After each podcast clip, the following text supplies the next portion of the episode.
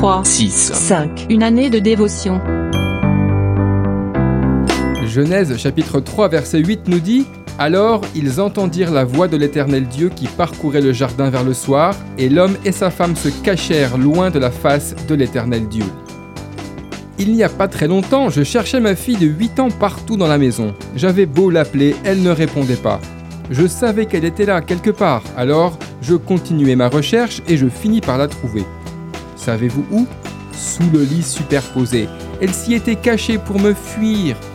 À peine eut-elle affronté mon regard qu'elle se mit à pleurer, consciente qu'elle avait fait une bêtise.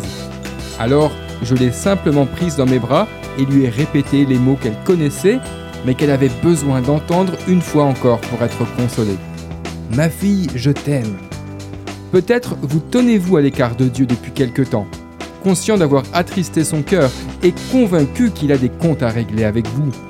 La bonne nouvelle, c'est que Dieu n'a aucun compte à régler avec vous, tout simplement parce que Christ a payé le prix pour le pardon de vos péchés. Dieu prouve son amour envers nous en ce que, lorsque nous étions encore des pécheurs, Christ est mort pour nous, nous dit Romains 5, verset 8. Jésus vous a réconcilié avec Dieu le Père, et rien au monde ne peut vous séparer de lui. Entendez sa voix, il vous appelle, car il vous aime tel que vous êtes. Ne crains rien, car je te rachète, je t'appelle par ton nom, tu es à moi.